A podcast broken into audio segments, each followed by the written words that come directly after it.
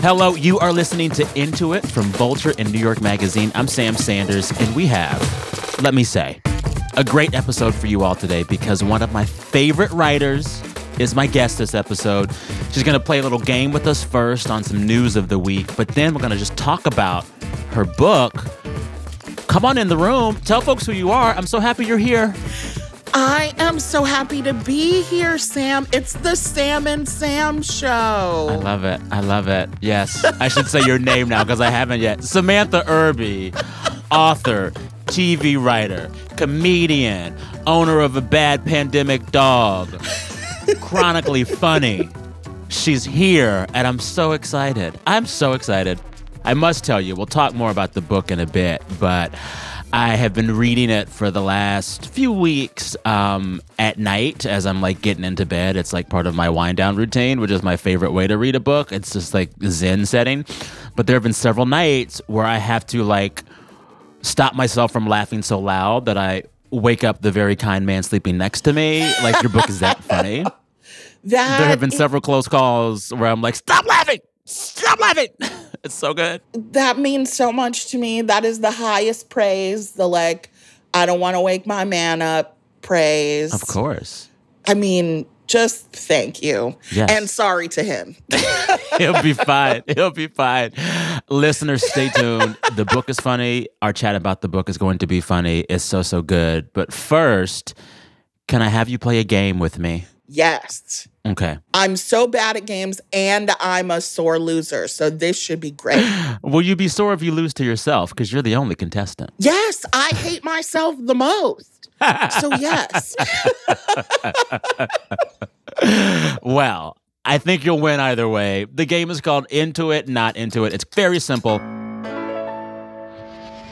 I share some pop culture stories from the week, and you just tell me whether you're into these stories or not and explain why. Okay. At the end, I will tell you if you won or lost based on how much I like your opinions. okay, good. To start, Samantha Irby, are you into or not into the new Fast and Furious film, which is out now? I would say I'm into it despite having fallen off somewhere around like the fifth one. But I saw the trailer with Jason Momoa Mm. in it and like a plane t- picking up a car or something. and that is the kind of shit I go to the movies to see. Maybe this is the end. But you know what? I smell magic. I don't want to see any sensitive love stories. I want to see a plane throwing a car into another Yes. car. So yes, Oh, yeah. into it Yeah. deeply. I just love how tacky and nonsensical this whole thing has become. Like, there was Yes. one of these films, maybe two or three back, where Tyrese and Ludacris hotwire an old sports car and fly it to space to like destroy a bomb. Remember that one? What? Yes. We're in outer space! Told you numbers don't lie. This is crazy, bro. Wait, is The Rock in some of them? Yes. Is he? I feel okay. Okay, then I need to Everyone's watch in this those movie. because You I need to get back. love Yes. Dwayne. Let me just tell you the cast for this new one. It's gotten Okay. larger than life. I'm so it has. Vin Diesel, Jason Momoa, Rita Moreno, What? Jason Statham, Cardi B, The Rock, Brie Larson. Cardi B. It's oh wild. Oh my god. I know. I, I love. Brie. I'm excited to see what she's doing. And Jason Statham, the transporter, like I've loved him from way back. Oh yeah. So that makes me Oh, even yeah. more hyped to see it. yeah. And Charlize too, right? Like I yes. Charlize with the black lady braids. Remember that? when they brought her on, she had the she had the Bo Derek, and I was like, I don't know if I'm okay oh with my this, but I god, love not you. the poetic justice on Charlize. I can't wait. I will say, at this point with this franchise, I don't care if it's good or bad. I care that it's there. Yeah. I need a Also, multi-culti, overpaid cast saying we are family. I'm good. That's all I need. Yes. Follow up, do you like it question uh, about Jason Momoa. In this Mm. film, Jason Momoa plays a villain, and his villain character is kind of androgynous and gender nonconforming. Some people are wondering if he's queer coded in the film. Some people are not okay with it, I guess, or are okay with it. Ugh. How much do we care, worry, bother, need to know whether or not his character is queer or whatever? Well, I think for us queers, it's always nice to be like, okay, you know what I mean? Like, I see you, sis. Representation, Yeah, yeah. hello. Um, so that is fun for us. It's you know what's nuts to me is like that people would be mad because like we're not gonna see him bone anybody, right? Yeah, it's a so family like film. truly, Yeah. it's all you're gonna see. Like, listen, it's like, oh my god, I can't.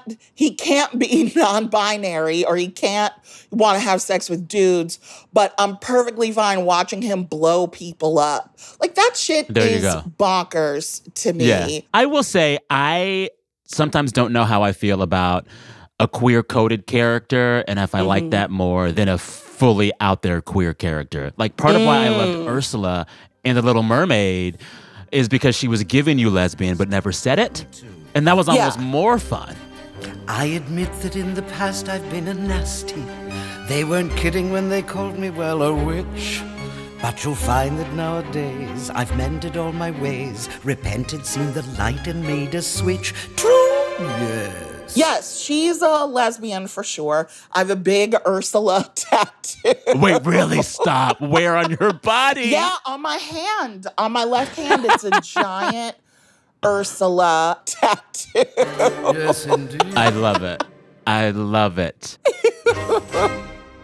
also, besides just being ready for the absurdity of this film, like uh, like it's gonna be an absurd, absurd film. Yes. I'm also ready to like be entering summer blockbuster season. I Yes. feel, personally, I love going to the movies, and I feel like we haven't had a fully robust summer blockbuster season since the pandemic began. And we got a lot of good things going on. I just saw the new Guardians of the Galaxy. How we got was this Fast it? X coming.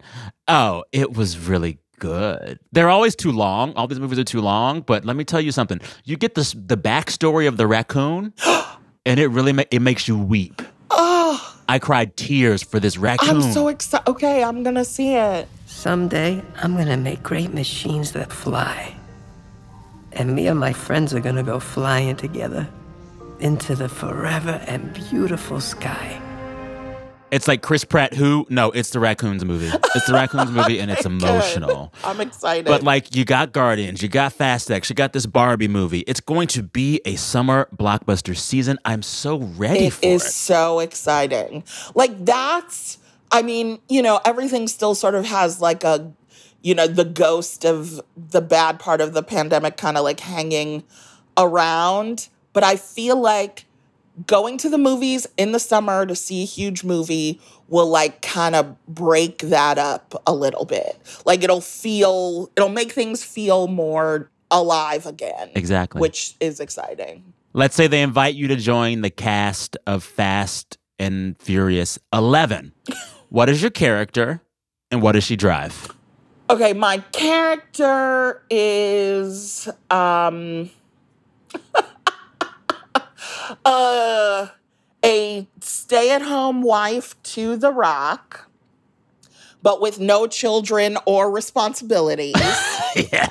and she Stay at home mom with no kids. and while he's out like fighting bad guys, she's like driving her Subaru SUV. like the sports mode one where it's all zippy and peppy or just the regular one? Just the regular one. like she's the one with the the sensible car who's like, "You guys, stop speeding." Like that's that's me. Would watch. Would watch. All right.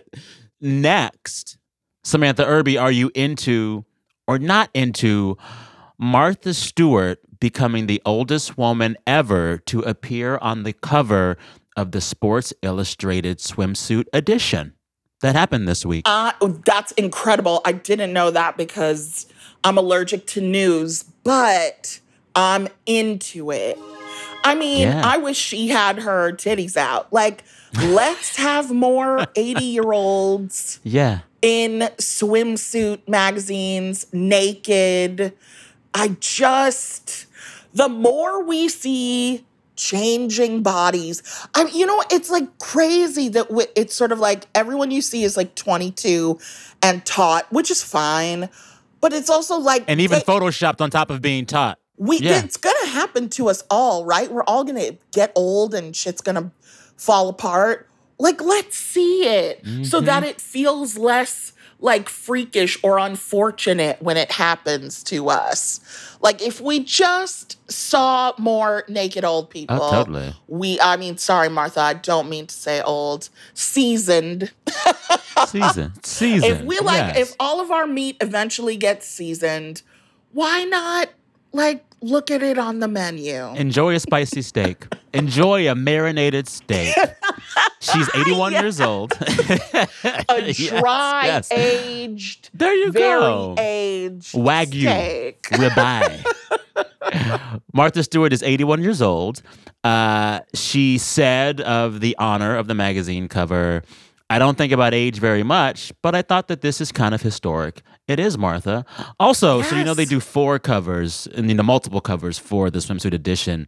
Also on a cover was Kim Petras, the pop star, who becomes the second ever trans person to be on the cover of a swimsuit edition. That's amazing. So dare I say, Sports Illustrated got it right? Man, I didn't know that Sports Illustrated was so Yo, progressive. I don't ever want to like give a round of applause to Sports Illustrated, but yeah, y'all did good this year. I don't know. Is that I, it feels weird because it's like Yeah. I put the swimsuit issue of this magazine in the same category as like the very idea of like Barbie. Like its inception is sexist, patriarchal, racist, and not respecting of all kinds of bodies. But the idea endures. And over time, it gets more and more woke. So I guess I like that. It's just like anything to move the needle forward, I will embrace. And like, here's the thing: the old stuff doesn't have to go away. Oh, yeah. You know, the the idea now, or I don't know if it's an idea, but it feels like pervasive. Is like the thing I don't like should not exist, which everyone doesn't like something, right? So then we would have nothing. And so I don't love that, but I do love places trying to be more inclusive, even if it's cynical, even if Sports Illustrated is just like, I Yeah. want to get those 80 year old dollars. I think Mm-hmm. it's a net positive for us as a society. Martha, what do you think? I, I like that picture. Yeah. I would think so. All right. Last question for you for the game. Are we into or not into this new phenomenon happening on TikTok, which The Guardian reported on? Uh, it seems as if the reality show Love Island is responsible for giving Gen Z fake British accents. I'm not even lying. I was up all night watching Love Island, so I'm absolutely knackered. I think I need some coffee or tea. Shall we order? I would like to get a cuppa. Okay, I did guys? not know this because even though I have, like, I have TikTok so that when people send me links, I can, you know, like see them, but I I don't participate. But I am into that. I mean, I think it's so funny. It feels like harmless fun. Are you about to tell me why it's not harmless fun? I'm going to tell you why it's even more harmless. It's actually a pretty safe coping mechanism. So, this article in The Guardian says that young people are posting these videos of themselves using a fake British accent when they're stressed out or dealing with low key drama. And they're saying that using the accent gives them some confidence or pizzazz or even some calm as they're dealing with the daily annoyances of life. What a muppet. Bloody hell. So it's like, all right, you're in a long line and stressed out. Go into British accent. Your flight got canceled and you got to just like make peace with it. Go into a British accent. It's it's to cope. To which I say, if Love Island can help anybody cope with anything, hats off to all parties involved. The kids are fucking figuring it out for themselves, aren't they? My God. Yes, yes. But this is actually not the first time this has happened. Uh, there were reports maybe three or four years ago that small children, after watching a bunch of Peppa Pig, this children's cartoon, they were developing British accents. to which I say, oh my God, that is the cutest thing. Yes, it's adorable. I'm Peppa Pig. This is my little brother George. What accent do you use when you're really stressed? I am not a good accent person, but I love a good like Australian nerd. Mm. you know, I've been to that. I've been to I that. I can't say anything more than that, but like nerd is ner. yes. Nurr always my works. favorite. I will say when I'm really stressed, the church kid comes Oh. out. And before I know it, I'm talking like the minister and Coming to America. And I'm just like, oh Lord. I- like from the depths of my childhood. Oh my god, I love Pentecostal that. church kid comes out and it's just like, Oh, I love that. That takes me right back to the It's church something. basement in 1984. Yep. man, trigger warning.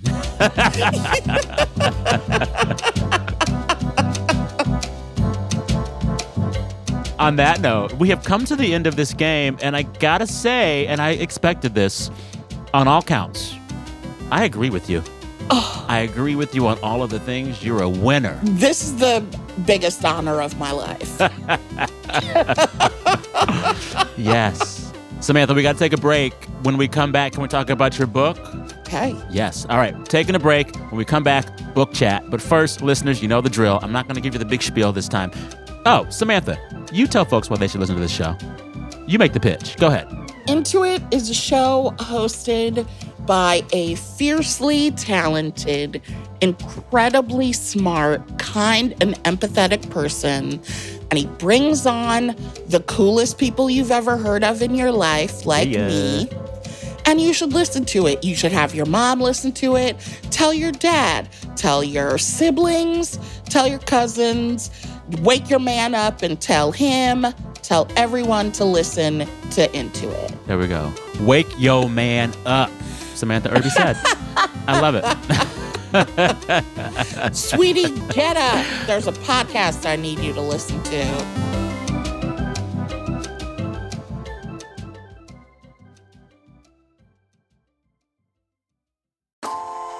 Calling all female runners, it's time to lace up and join Team Milk. Since the 2022 New York City Marathon, Team Milk has sponsored female marathon runners nationwide, providing support and shining a spotlight on their unique stories, perseverance, and drive to go the distance. Why milk? Dairy milk is an excellent nutritional ad for both marathon training and recovery. Milk contains 13 essential nutrients, including high quality protein, making it a crucial component of a training diet. Plus, it's one of the best beverages for hydration, even better than water. The same electrolytes that are added to many of your favorite sports drinks are found naturally in milk.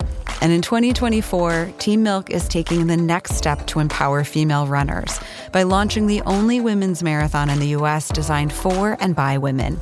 Built to be accessible, empowering, and community building, the inaugural Every Woman's Marathon will take place in Savannah, Georgia on November 16, 2024. You can learn more and register for the marathon at everywomansmarathon.com.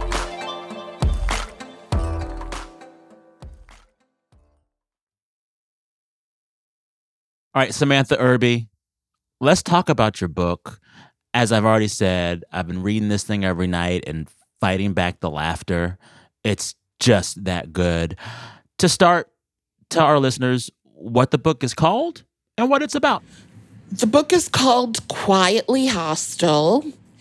The shortest way to describe it is it is about my uh, neuroses, which I am very good at turning into jokes that you can laugh at. Oh yeah. Oh yeah. So it's about me and all the dumb stuff I do, and it's a good time. I it's like I describe it like like when I tell folks about your writing, I- I'm like humor essays that make things that you would never think could be funny for anybody. It makes them insanely hilarious. Insanely hilarious. I mean, like, even just the whole like you can talk about your bowels in ways that are humorous. your bowels, you know, like that. Yes. And like you have a chronic illness, you have Crohn's disease, and that shit is hard. Yeah. And you, you but you're right about it. And I'm like, this is the funniest thing I've ever read in my life. How do you do it? How do you do it? How do you do it? I think I am the kind of person who, like, even when a serious thing happens or a bad thing happens, it's like I've got five minutes of serious in me. And then I'm like, okay, okay, but let's talk about what's funny about this, right? I just am a clown. I have clown blood. I just want to like get back to the joke. And and obviously it's a coping mechanism, you know, like it's easier to have problems when you can make fun of those problems. But it's always been my tendency to just be like, okay, this is a terrible situation. What is the little like kernel of humor I can like mine from this? What's the last thing in your life that you got a kernel out of? Oh my God. Okay, I'm gonna sound like a fucking baby, but last night I had, so I've been in New York for a few days. Last night I had a gig in Philly, and like a guy drove me to Philly and back, and we came back to New York. And when I got here, well, I learned this later, but the battery that in the little thing that you hold your key card up to, that battery died. The little key tap for the hotel door. Yes. Ooh. So I go down to like have them refresh the key. And they're looking at me like I'm the dumbest person on earth, like I don't know how to work the key, but they give me a new key. Come back up, try it again, nothing. Go back down. They call a security guard to uh escort me up to the room to make sure I'm tapping the key correctly. Oh, the was like, disrespect. I know. I was in my mind, I'm like, I'm 43 years old. I can do it. So I had to go sit in the lobby for an hour while they overrode the whole system to fix Oh my my door.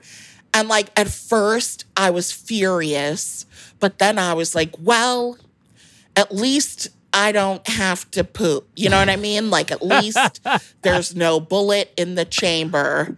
And I just burst out laughing, like in the middle of the 2 a.m. lobby, because otherwise I would have cried. But luckily, I thought about the silver lining of uh, not needing to move my bowels at that moment, and I had a chuckle. What more can we ask for in this life? Stable bowels and a chuckle. Come on. I want to talk about a specific chapter in your book, which both my editor and I love. Uh, and it's beautifully meta. The essay is called Oh, so you actually don't want to make a show about a horny fat bitch with diarrhea? Okay. Glad you love that one. It is so, I was nervous about it because it is so long and it like needs to be considering what I was trying to do. But when I turned it into my editor, she was like, Are you out of your mind? and then immediately like cut 2,000 words. Wait, it was even longer. I want the extended cut. I want the extended cut. And then my agent cut 500 more. And I was like, You guys. You let your agency These are copy. my children. Wow, Please. nice. How do we set this chapter up for our listeners? Okay, I'll try. So you've been. This is not your first book, and one of your previous books of essays had been optioned to become a TV show. I want to say FX was developing it. But before they like give you a full season, they kind of make you write a show, then they kind of make you make a pilot of it. But at that point, they can decide if they want to make it or not. And unfortunately, they had you go all the way to pilot, and then were like, nah, actually, no. Was that correct? and then we I did it again with Comedy Central, but at least that time we got to like shoot a little mini pilot. But like the thing about it that I think one of the things that is my favorite but also makes me want to cry in that essay is the list of things that happened while I was in this process of trying to make a show. Yeah. Because it's like, this is not just like a month of your life, these are years of your life going by while you are kind of like in Hollywood purgatory. I'm like, I'm counting the birthdays. and it's like, why? What am I doing? Like, this is terrible. And also, I think uh, people love like the idea, but when it comes to like, am I gonna put this explosive diarrhea scene on television week after week? Ultimately, they were like, yeah, no, Can't do it. We're not doing that. we're not. Yeah. So the character of you in this show that never made it is basically a an up and coming blogger writer who's trying to make that happen, but also has a day job in a bakery. Yes. And so it's kind of like almost half workplace comedy, you and the other folks at the bakery, but also you are in the Hannah Horvath's school trying to become a writer, right? Yes, yeah. Um, what was it like having to pick and choose the person who plays you?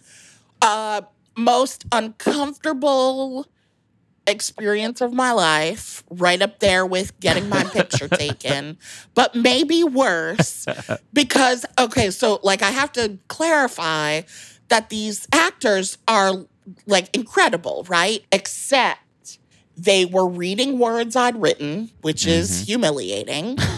And it was clear that some of them have like studied how I talk and like my Oh, wow. And watching someone imitate my hand motion. I mean, it was the most humbling and horrifying experience I've ever had. If you got the chance again to make a TV show about your life and you were guaranteed at least one season, would you do it? Because it sounds stressful as hell. No. Wow. Okay. No, I would Okay. not. Okay. and let me tell you, okay. Like when we started this process like 7 years ago or however long, Mm-hmm. I uh, maybe the internet was different or I just didn't know, Mhm. but like I t- wasn't aware of how much like people talk about TV shows, right? Mm. Like I did not think about America tearing apart my actual life. yeah. But then, so a couple years ago, I worked on the first season of the Sex and the City reboot and um, got to see the backlash Yeah. of all those people. Yes. And I was like, oh, these are fictional characters, and I feel like I'm going to cry. I cannot have anyone talk about actual me this way. And Mm. like, nobody reads books, so like, you know, I've been spared. But like, TV, everybody watches and talks about TV. That's true. And I was Yeah. like, I could never. People will say anything. Oh my God. Listen, just Google Che Diaz. The uh, uh, response, the backlash. Seriously. I don't know like how I mean, I hope Sara Ramirez didn't take it personally, but like the vitriol, and again, for a person who does not exist, Doesn't exist. I was Doesn't like, really oh no no, let me just work on other people's shows so that no one ever does this to the TV version of me. So then, between writing for TV, which you do, and writing books, which do you like better, just in terms of the writing? Hmm. They are okay. They're different. Mm-hmm. TV is so collaborative. Yeah. Uh, I don't. What's a non-loser way to say this? I I still am like getting my sea legs with Okay. TV writing, right? Okay. The thing about TV writing though is like once you turn your script in, it goes to like 75 other mm-hmm. people mm-hmm. who mm-hmm. like change it and switch things around. I mean, I guess with TV too, like I mean one thing about working on that show was like it became obvious that nobody knows how TV works yeah. in my episode of the first season of And Just Like That, Carrie is in a hospital bed wearing pearls. Um, Yeah, I can't wait. okay. Um, well, is there a, uh, like a bedpan? How dare you? And I got a message from a woman berating me and telling me how impractical it was that Carrie was wearing pearls in the hospital. Let me tell you what's impractical. The entire conceit of Sex in the City, baby. Uh, okay. right? Like she bought She was a blogger with a condo in New York? season. Come on. Was that real to you?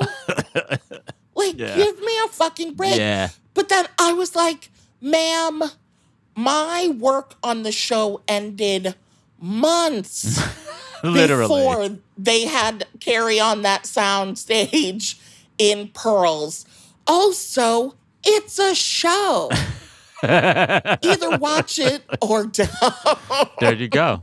There but you go. seriously, it's like they don't trust me. If you saw how I dressed, you would know that nobody's coming to me for wardrobe tips. Samantha Irby, you bring so much joy to me. Thank you for the book. Thank you for this conversation. Keep doing you. I love it. Come back anytime. Sam, you are welcome. You bring me so much joy. Thank you for having me.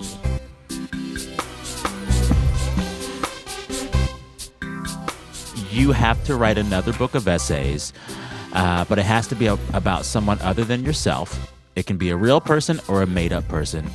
Who is the topic of this book of essays, and what's the name of that book? The subject is Forest Whitaker. Ooh. Wait. Yes. But now I'm thinking maybe Judge Greg Mathis. Yes. Right? Please. Yes. Please. Yes. Okay, Matt, this is the topic. Judge Greg yes. Mathis, my next subject. Mm-hmm. And it is called Bang My Gavel. Yeah. Done. And they're um, erotic essays. Oh, sign me up. I'm there.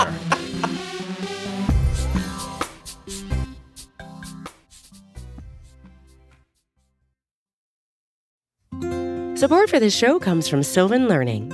As a parent, you want your child to have every opportunity, but giving them the tools they need to tackle every challenge, that takes a team. Now more than ever, educational support tailored exactly to what your child needs can make all the difference. That's why parents have trusted Sylvan Learning for 45 years as the ultimate teammate in their child's educational journey, instilling in them a love for learning and a passion for reaching the next level. And Sylvan's Insight Assessment can identify gaps in learning and areas that could be of concern for your child. It's a 360 degree view into your child's learning that you can't find anywhere else and helps ensure that your child didn't miss something in school that might put them at a disadvantage in the future. And right now, it's the best price of the year at $29. Go to sylvan29.com to learn more and get your child's assessment for only $29. That's S Y L V A N 29.com. Culturegeist. Culturegeist. You're listening to Culturegeist. Culturegeist. I don't know, y'all. And now for a segment we're calling Culturegeist. About all the things we can't stop thinking about. The culture that's haunting you, haunting me, haunting all of us, for better or worse.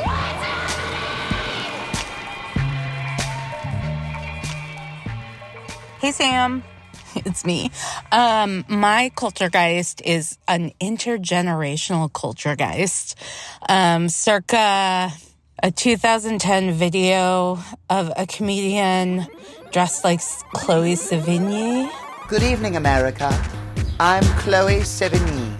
There are a series of these videos, but in one of them, Chloe says, Hello, America. I'm Chloe Sevigny, and it's come to my attention that I love toast. It's recently come to my attention that I love toast. There's a simple process to create a toast. Start with one personal package of King's Hawaiian sweetbread. And then for the last 13 years, not only me, my wife, my sister, my mother, my cousins, my little nieces and nephews, everyone now calls any form of toasted bread a toast. I love toast. I am quite sure that my eight year old nephew has no idea where this comes from, only that that is what you call toasted bread. And it occurred to me this morning as I was eating my toast that that is my culture, guys. Eat, dance, eat. Mmm, rich bread. Hi, my name is Kim. My culturegeist is inspired by the episode that y'all did on spoilers, and it also deals with Harry Potter, which is something that I've distanced myself from. That author's transphobia, she ruined a lot um, and is ruining a lot of lives right now. But I am haunted by some graffiti that I saw immediately after the release of book six of Harry Potter and then also book seven. This was in East Memphis. It was on a bridge that I had passed a million times. Just so happened to look at the bridge, you know, as you're looking out the car window, not long after book six came out. Couldn't have been more than a couple of days. And I saw this graffiti. And luckily, I had finished the book because the graffiti said Snape kills Dumbledore. And then, very similar situation, couldn't have been more than a day or two after the release of book seven, passed by that same bridge, and it said, Fred dies, not Harry. And I am haunted by this because I absolutely love that there is a human in this world who read those books quickly enough to go out there and graffiti this bridge with this pertinent plot information. I would just like to meet this person. I just want to know who is the person at the Venn diagram between those two seemingly disparate uh, character traits.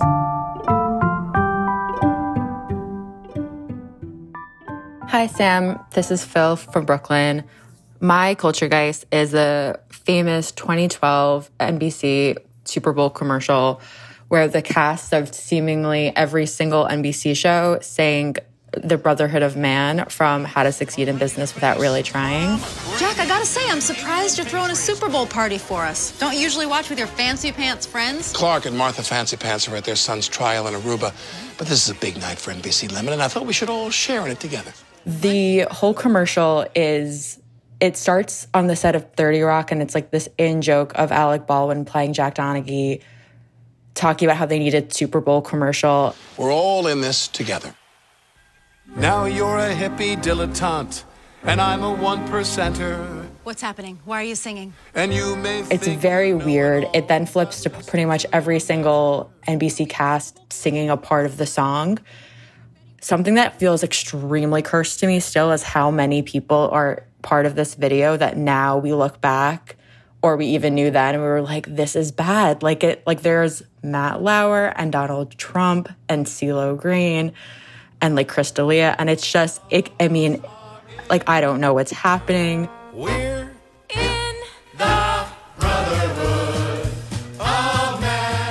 the stars of The Voice, who arguably can sing the best, like Christina Aguilera, do not sing. There was a Vanity Fair article about it 10 years later, looking back, and they talked about how many people refused to do it. Um, how when they asked like Alec Baldwin for comment, he said, quote, I don't know what you're talking about. So that's our new thing? Brotherhood? Absolutely. And what better night for the millions watching to fall in love with the NBC family? And if they don't, I'm going to fire about two thirds of these people before the game is over. Now, sing.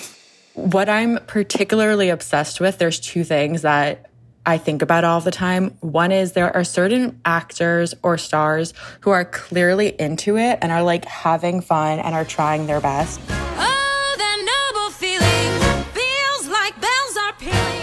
And then there are others who are so actively miserable and it's coming through.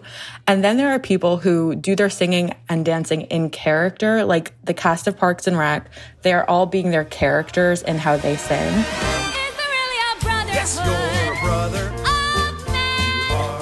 And then there's four stars of the cast of Parenthood who are just being themselves and they're not even on their set. They're like in the lot.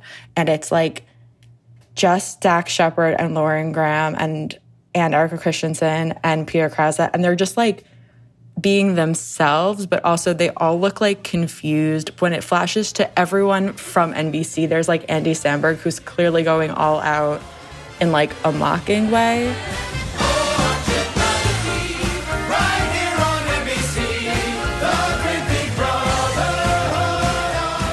I can watch this commercial every single day and, like a Renaissance painting, find one person to fix in on and try to identify how they're feeling about the moment. If they're excited, if they're mocking, if they've ever heard of this musical, if they know that they're in a Super Bowl ad. It's like a portrait of people's souls being sold out in real time and what it means to work for a major network. And it was also directed by the Oscar Award winner, Taika Waititi. It is the richest text we have, and I think about it all the time. Thanks, Sam.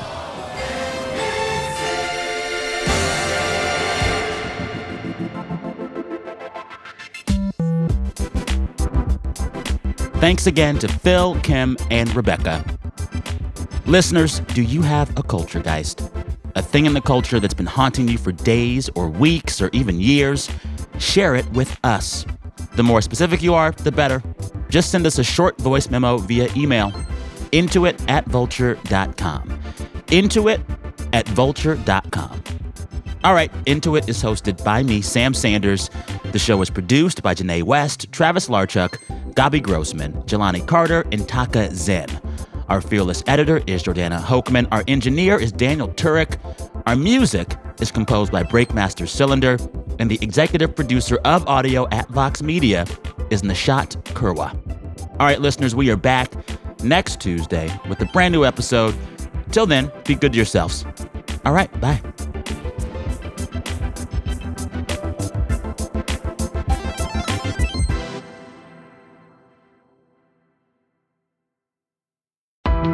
Why do you run? Why does anyone? I always thought that runners loved running, and that's not the case. Most runners hate running, but they choose to do it.